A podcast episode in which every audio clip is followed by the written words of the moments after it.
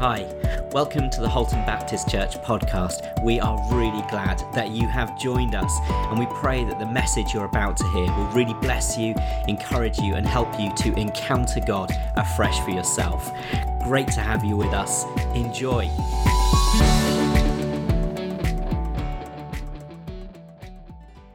It is traditional that you sort of start while you get settled to sort of like thank the person that's just led. But here I am preaching from Nehemiah. I was sitting up the front and Simon was getting me to do, you know, it was hands up. I thought, I look a right muppet if I get it wrong, and I. so, so, sort of thank you, sort of thanks, you know. So, oh, no pressure then, no pressure at all. We are continuing with Nehemiah, and like Simon said, it is actually a really good, easy book to read because it moves along, it's quick, it's got action. I like it. And I want to do just a really quick recap. Really quick. Because I think that God's moving us through this sort of trajectory, this sort of like movement, this building on things. And I say building as a deliberate pun, really. You know, a minister, bless him, started off in a really radical way, and he started off in chapter 1. and it all started with prayer. Chapter 1, base 1. It started with prayer. To be effective, we need to be praying. We need to be close to God. Spiritual progress is rooted in prayer. I would say, controversially, that if we don't find Sunday worship gathering quite right, or maybe we're unhappy about something, that it's not quite to our taste, or something's not quite right, how much were we praying the week before? How much were we praying in that service? How open to God were we? It all starts with prayer. I did chapter 2, so it's easy for me to recap that. The title was It Takes Courage.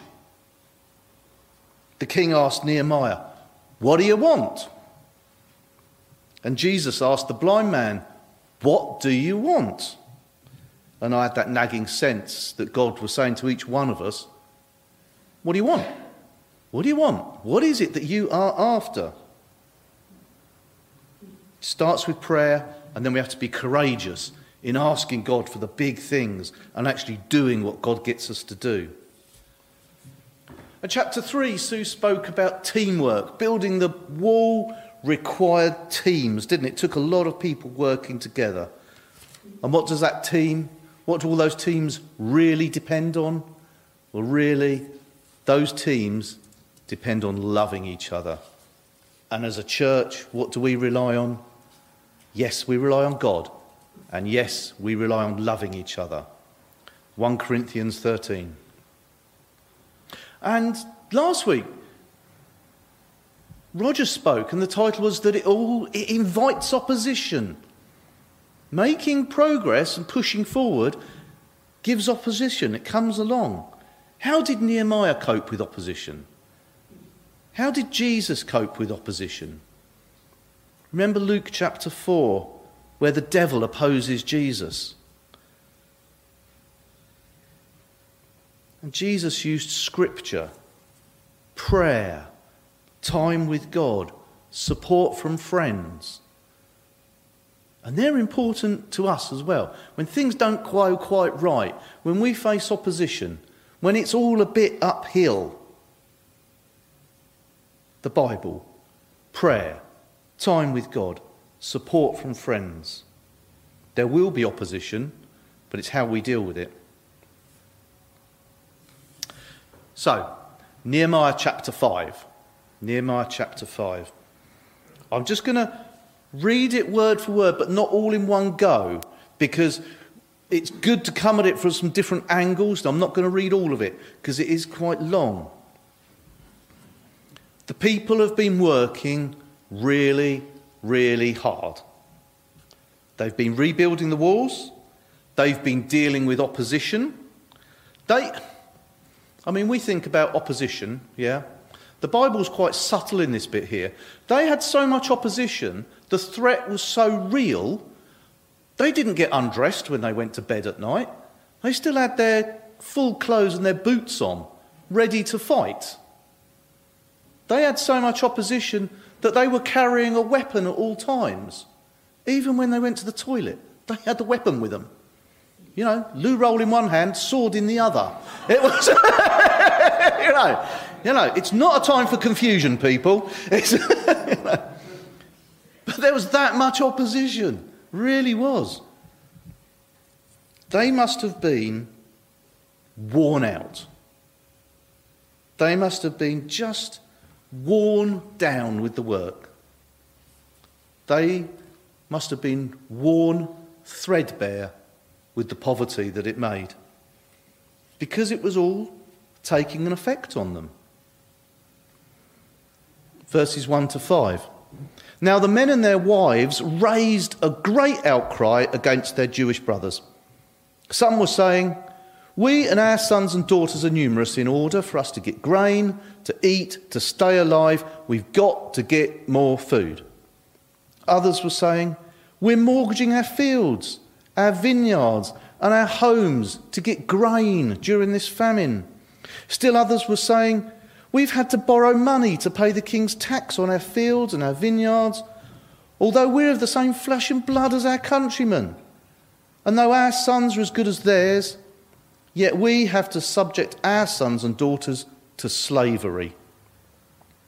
Some of our daughters have already been enslaved, but we're powerless because our fields and our vineyards have already been mortgaged. The people were in an economic crisis. There was a cost of living crisis. They could not eat. They were having to mortgage off their land.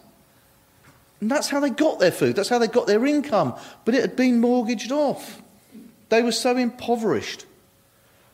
They had to sell their children as slaves.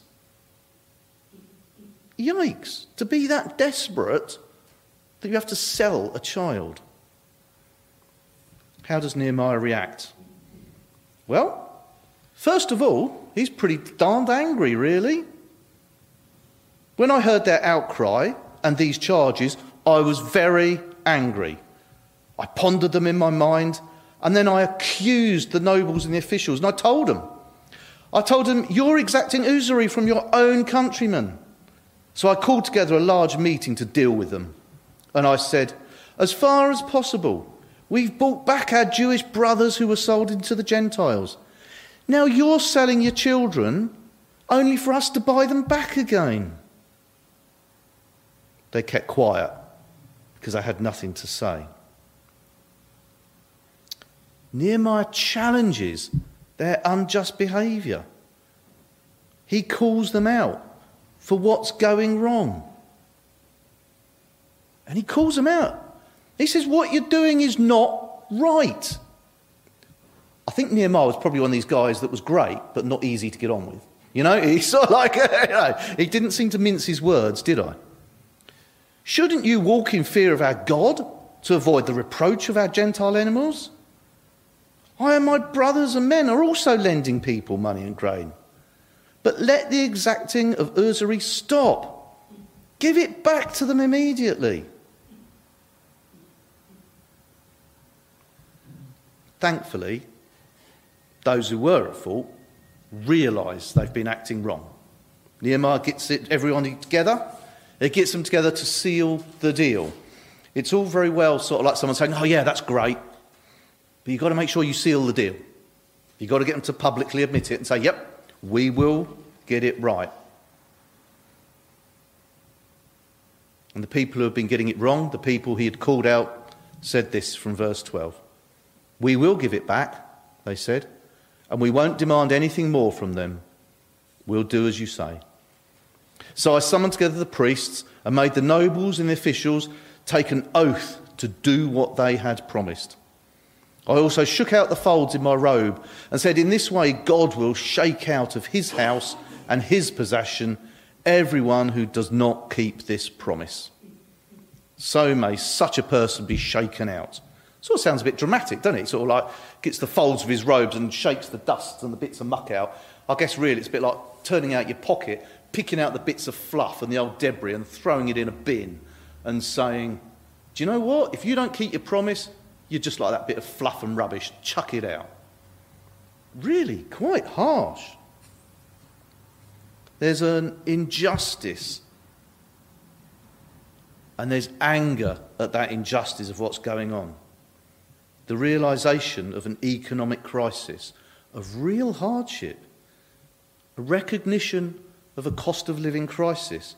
And yes, I know I'm using a phrase that is politically weighted at the moment a cost of living crisis. The challenge of an unjust practice, calling it out. Thankfully, there was repentance in this book, and they did commit to change it.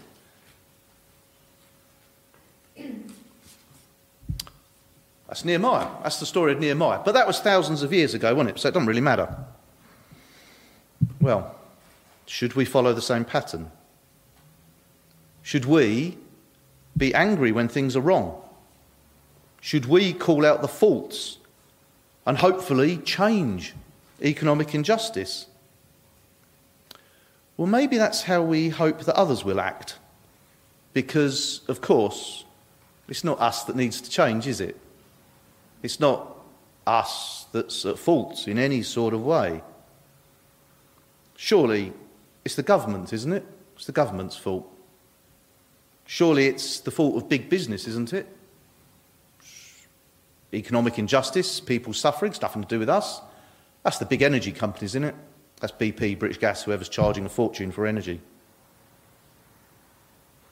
Surely it's the financial institutions, isn't it? It's the banks. It's all their fault.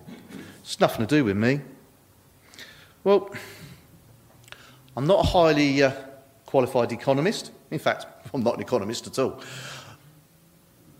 So I think I'm going to try and stay away from the big political comment and stay out of the larger issues of taxation, economics, and trade policies. I'll, I'll, I'll bow out of that. But I guess as, as a church elder, I should really have a look in the Bible, shouldn't I?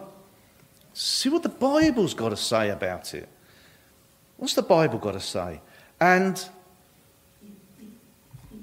if you catch me on the hop and you said, Robin, what's the church's mission? Ooh. I would usually default to Jesus because it's always a good call. It's always, the, it's always a good call, isn't it? What's the mission of the church? Uh, oh, what did Jesus say his mission was? When Jesus stood up in the synagogue and everyone was looking and there was a load of expectation, what did Jesus say his mission was? He said, The Spirit of the sovereign Lord is on me because he has anointed me to preach good news to the poor.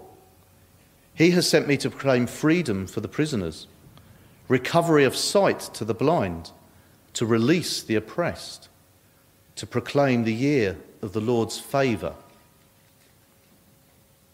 He has sent us to proclaim freedom for the prisoners, recovery of sight for the blind, to release the oppressed, to proclaim the year of the Lord's favour. Jesus draws on Isaiah 61 and Isaiah 58. Trouble is, and this is the real annoying bit, is the reading's not comfortable. It's not easy. Because actually, when you start to look at especially Isaiah 58, it's accusing God's people of bitching and moaning and carrying on instead of getting on with God's will. The people in Isaiah 58 are doing a lot of religion on the surface, but they're not getting it right. And I want to read some of Isaiah 58 to you.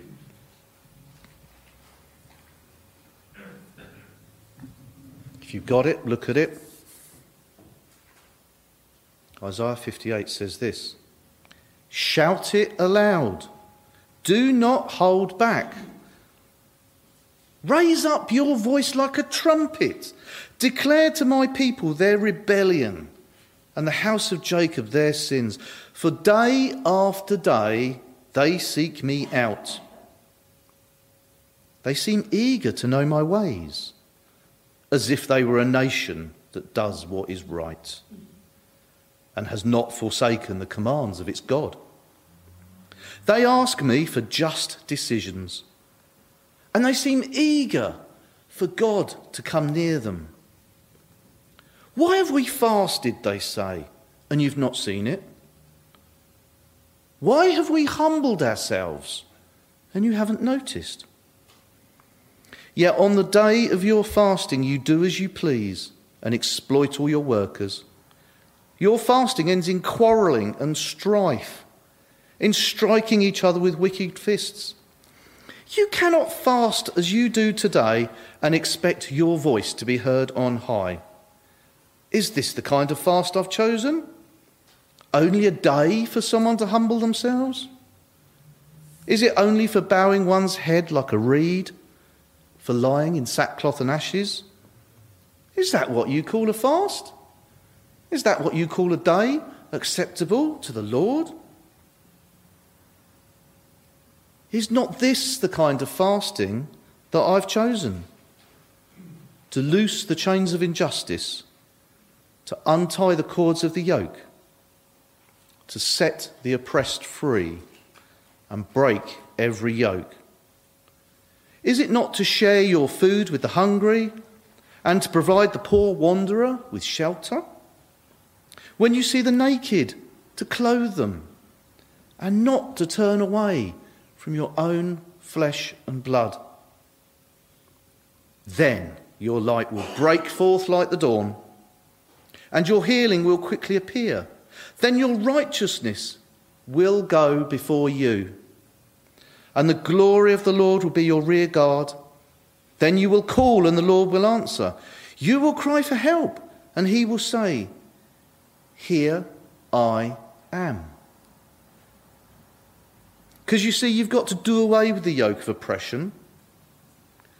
You've got to do away with the pointing finger.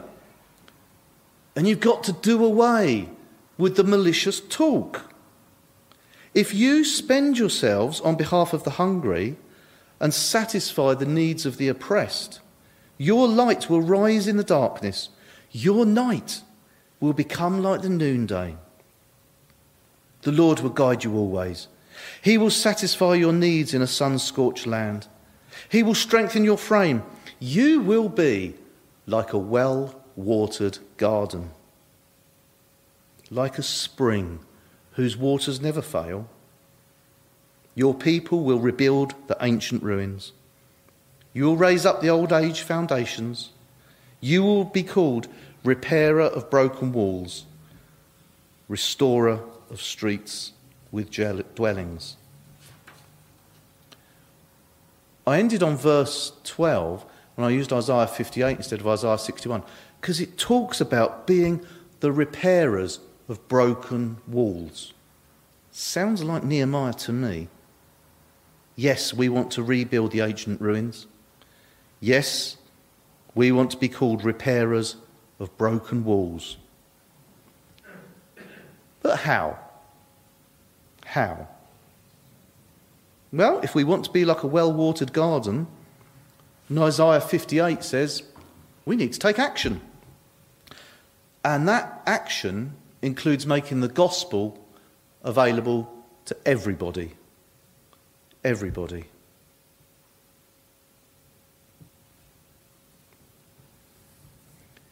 If you do away with the yoke of oppression, if you do away with the pointing finger, and if you do away with malicious talk, and if you spend yourselves on behalf of the hungry, satisfy the needs of the oppressed, then your light will rise in the darkness. Then you'll be like a well watered garden. Then you'll be restorers of broken walls. If, then, if you do these things, then these really good things will happen. That's the view from Isaiah 58. And that's what Jesus refers to in his mission statement. I think we should take notice. How does it come from Nehemiah? That's what we're looking at. But Nehemiah keeps making us look at other things. How are we going to make this happen? Well, I've recapped it already.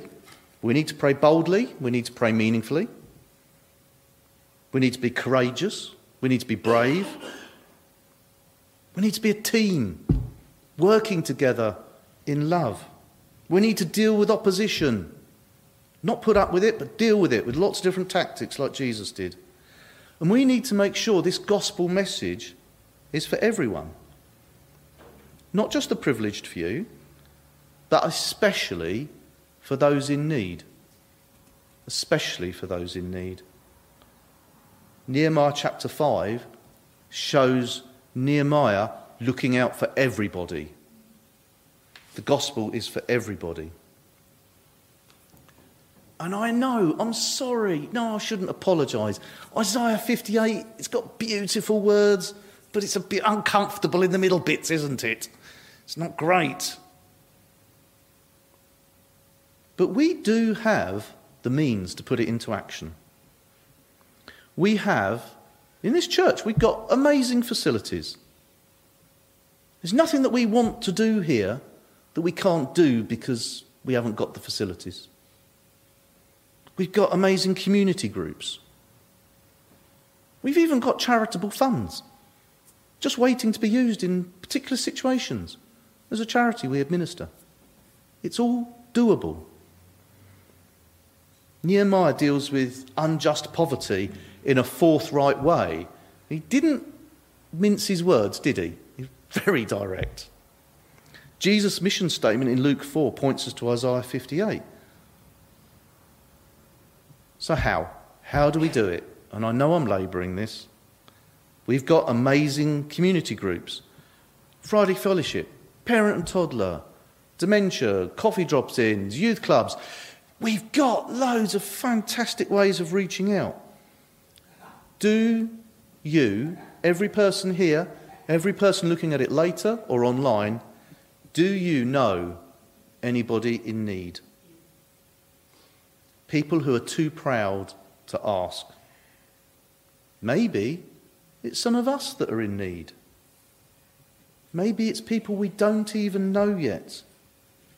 It could be physical poverty. We can help deal with that. There's certain ways we can help. Do you know people who are lonely?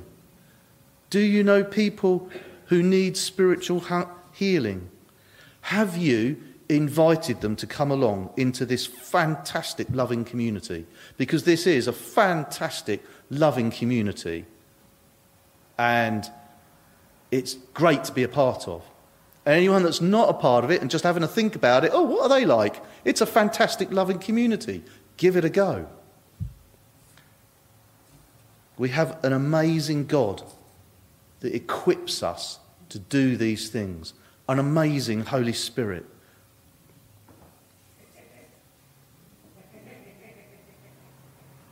just want to say that if Simon as minister, myself, Kathy, and Harriet as elders keep getting told after this about people in need, then the point has been missed.